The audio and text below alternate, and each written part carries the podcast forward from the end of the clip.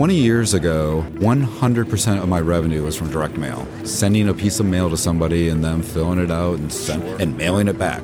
That is maybe 4% of my business now. It's all online now. So we had to adapt. I mean, just think about that. 100% of my business 20 years ago was one channel, and now it's only 4%. I've had to change the way I do everything. Welcome, everyone. My name is Alexander McCobin, a co-founder and general partner at Liberty Ventures, and I'm thrilled to have you join us now for the Liberty Ventures podcast. Before I introduce our guest, as a reminder, Liberty Ventures is building an ecosystem of purpose-driven investors and entrepreneurs aligned around advancing a free and prosperous future. And we're talking with incredible business leaders who have knowledge in the investing and entrepreneurship space to help build that ecosystem up. And Roger Michalski is one of those incredible individuals I'm excited to speak with, because he's the vice president and group publisher of Eagle Financial Publications, which he started in 2003. Now, his experience in publishing spans more than 30 years and includes time working at the prestigious Smithsonian Institution in its catalog division. He's been an invited speaker and presenter at conferences like The Money Show, Freedom Fest, where we're at right now, and Specialized Information Publishers Association, and now has over 30 newsletters in his group that he's built up from scratch. Roger, thanks so much for taking the time to join us, and I'm really excited for us to have this conversation. Yeah, I'm looking forward to it. I love Freedom Fest, and I love the idea of what you're doing. I think it's fantastic. And so, Roy, let's talk. What do you want to talk about? Well, let's start by actually diving into your history, because I find that always reveals information about what you're doing today and brings out some insights. So if you're willing to share in 2 to 3 minutes just your story, what's led to who you are and what you're doing today, I'd love to start there. Okay, well, I didn't know I was going to get into publishing after college, but I just happened to kind of fall into publishing. That's who hired me, and...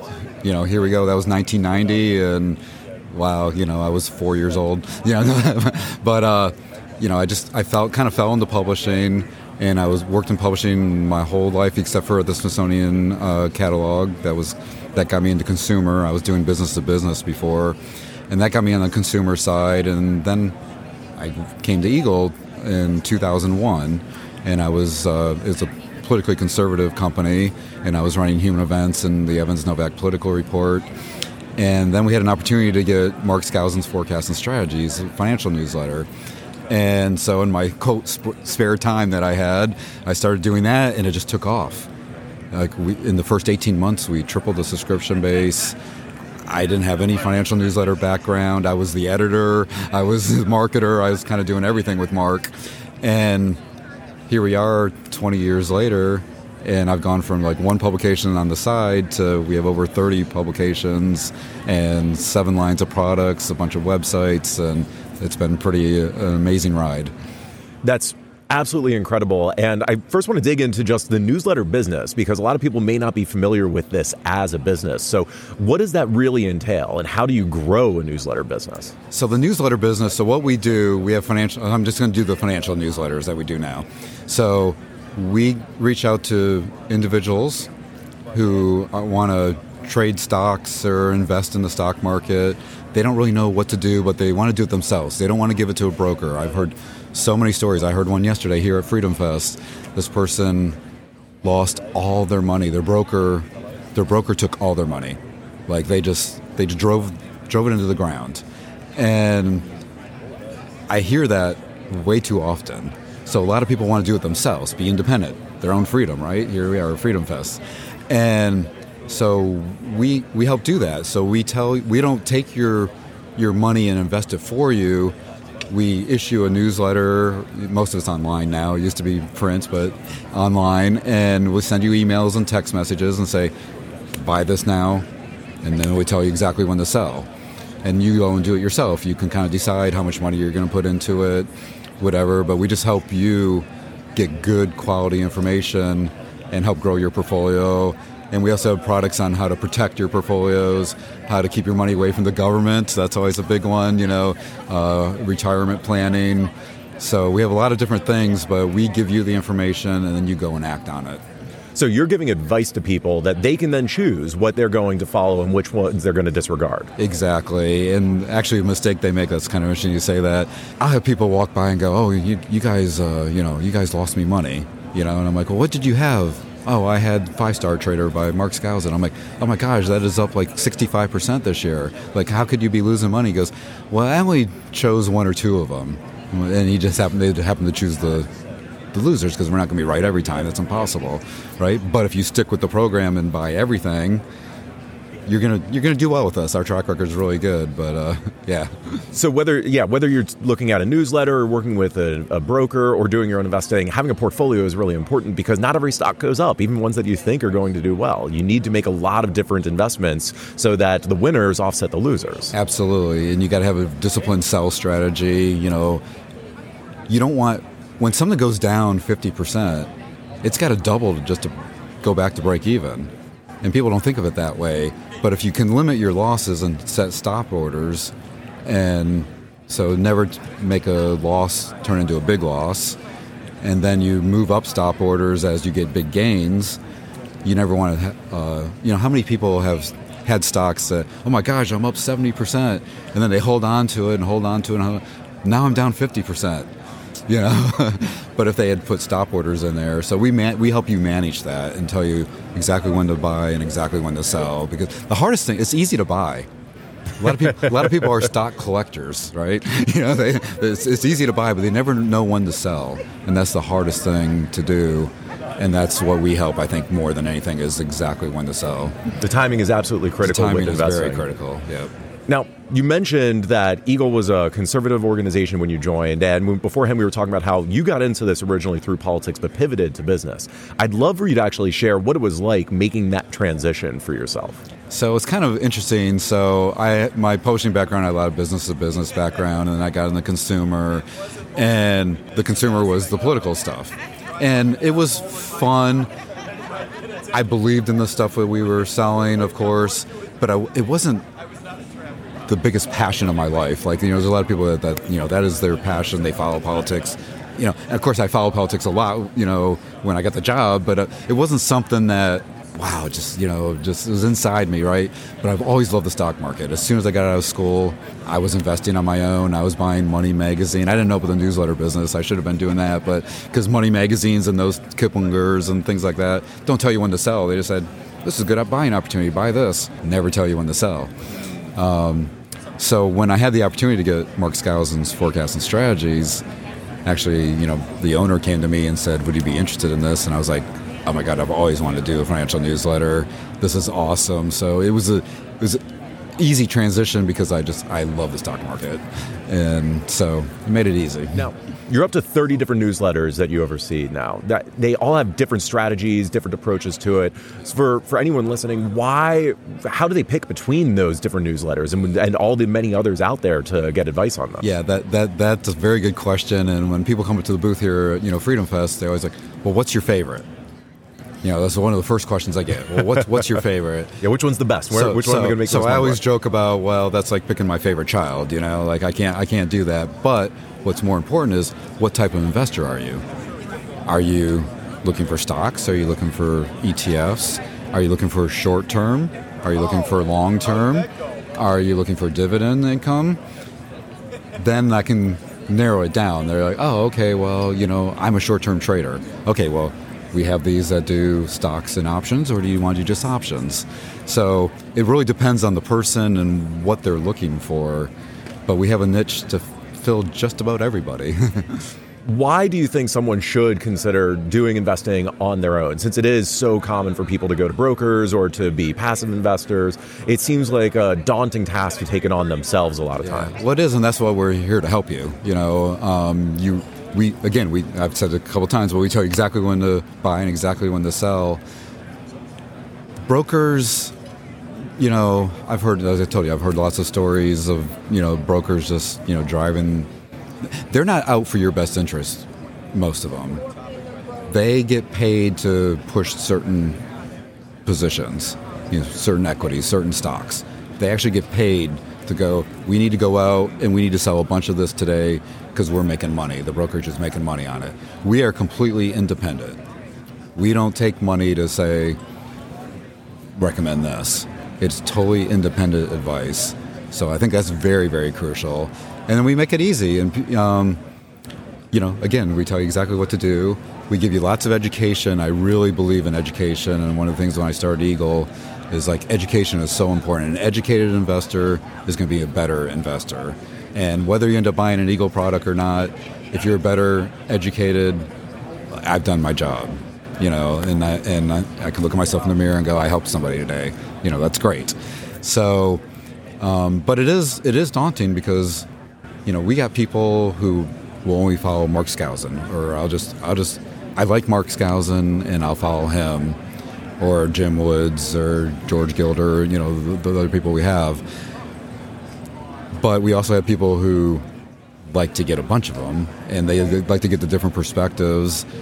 And quite honestly, those people are picking and choosing. You know, they don't buy every single thing we send them. But what some people do is they'll. So the average, we were talking about this before we got on the air, the average subscriber has between 5 and 7 newsletters. They love information. What a lot of people do is, okay, I read George Gilder said this. Well, Brian Perry just said the same thing. Mark Skousen just said the same thing. Well, they're all saying, they all have the same pick.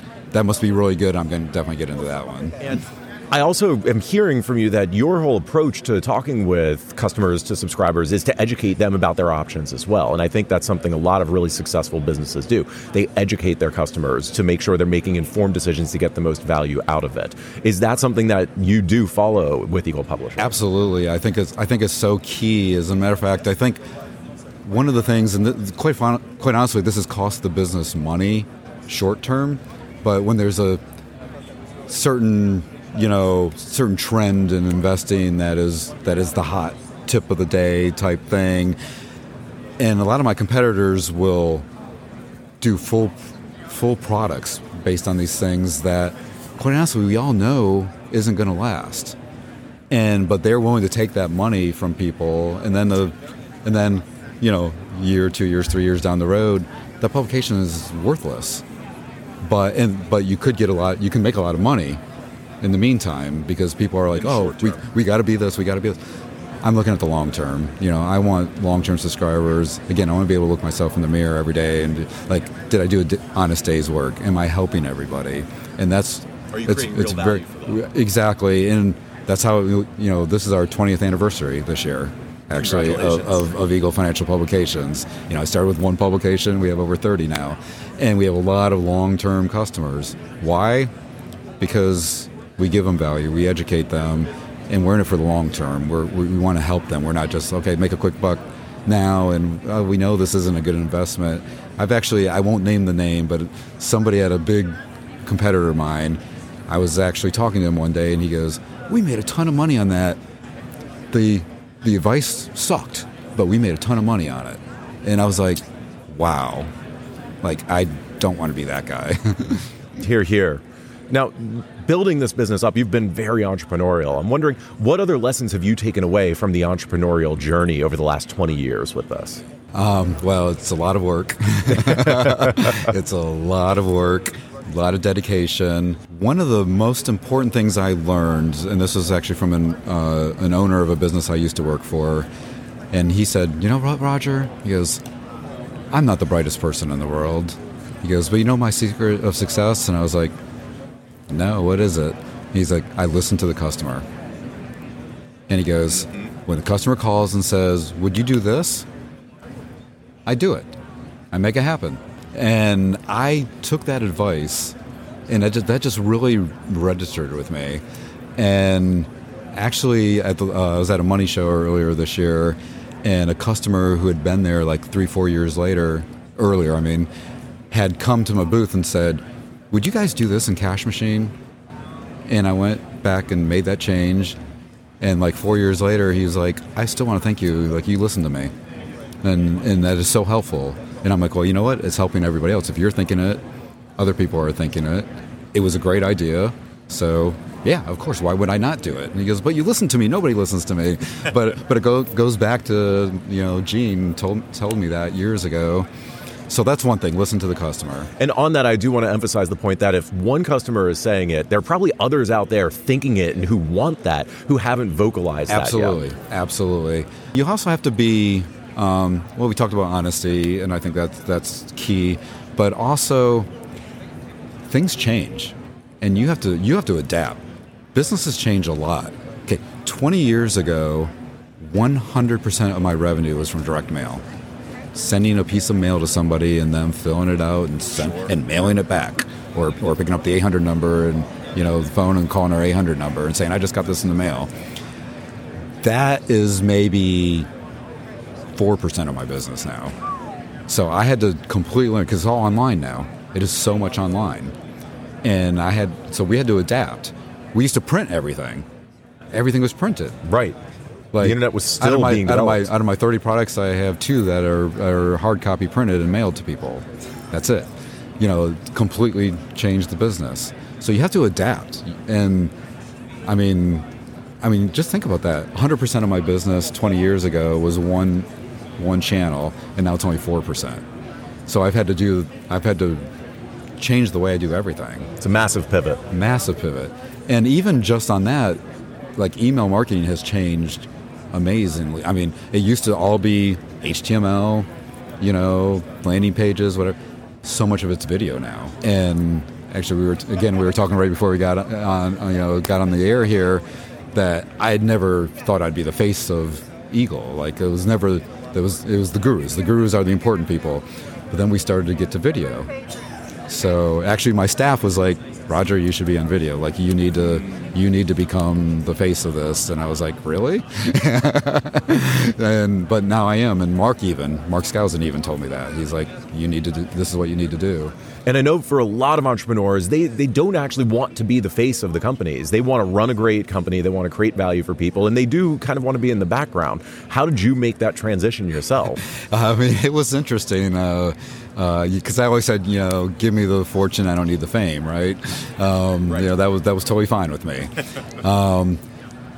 But it's still kind of weird, I get emails in my inbox from Roger Michalski. I'm like, and people, come up, oh, I get all these emails from you, or I saw you on the videos, or I hear you on our phone. We do these phone conferences with our subscribers, and oh, you're the guy on the phone, and it's